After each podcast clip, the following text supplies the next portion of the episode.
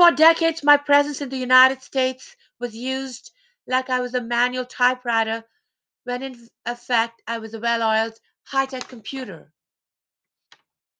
Some mental lunatic claims that the reason they are injuring me is because they want to put me to sleep and eat up my name by assigning it to someone else.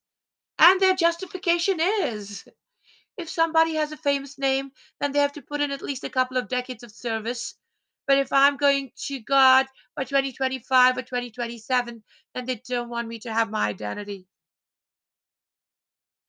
However, when these slackers are duly informed that I had a stellar resume even in September 1986, but Steve Stark and Alice Banner didn't seem to do anything about it, and so I was left to my own devices, when I spent a lot of my time studying on a shoestring budget and through my responses in class, some intelligence agencies gained some information.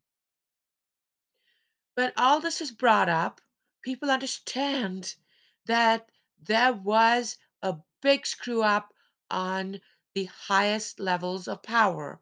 In the interim, Pan Am TWA were wrecked, as well as the World Trade Centers and several other disasters that could have been avoided if I were officially on board. Fast forward to present day. Now the high ranking government officials feel embarrassed in awarding me anything because the 35 year plus delay will make them look bad.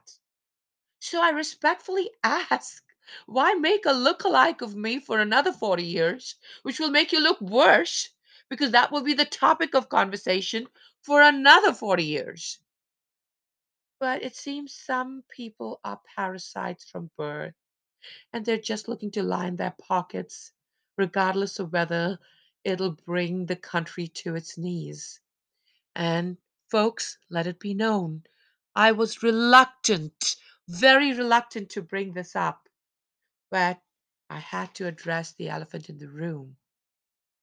And I just hope that I get awarded my awards, rewards, compensation, call it what you may, because that way the United States will still look better.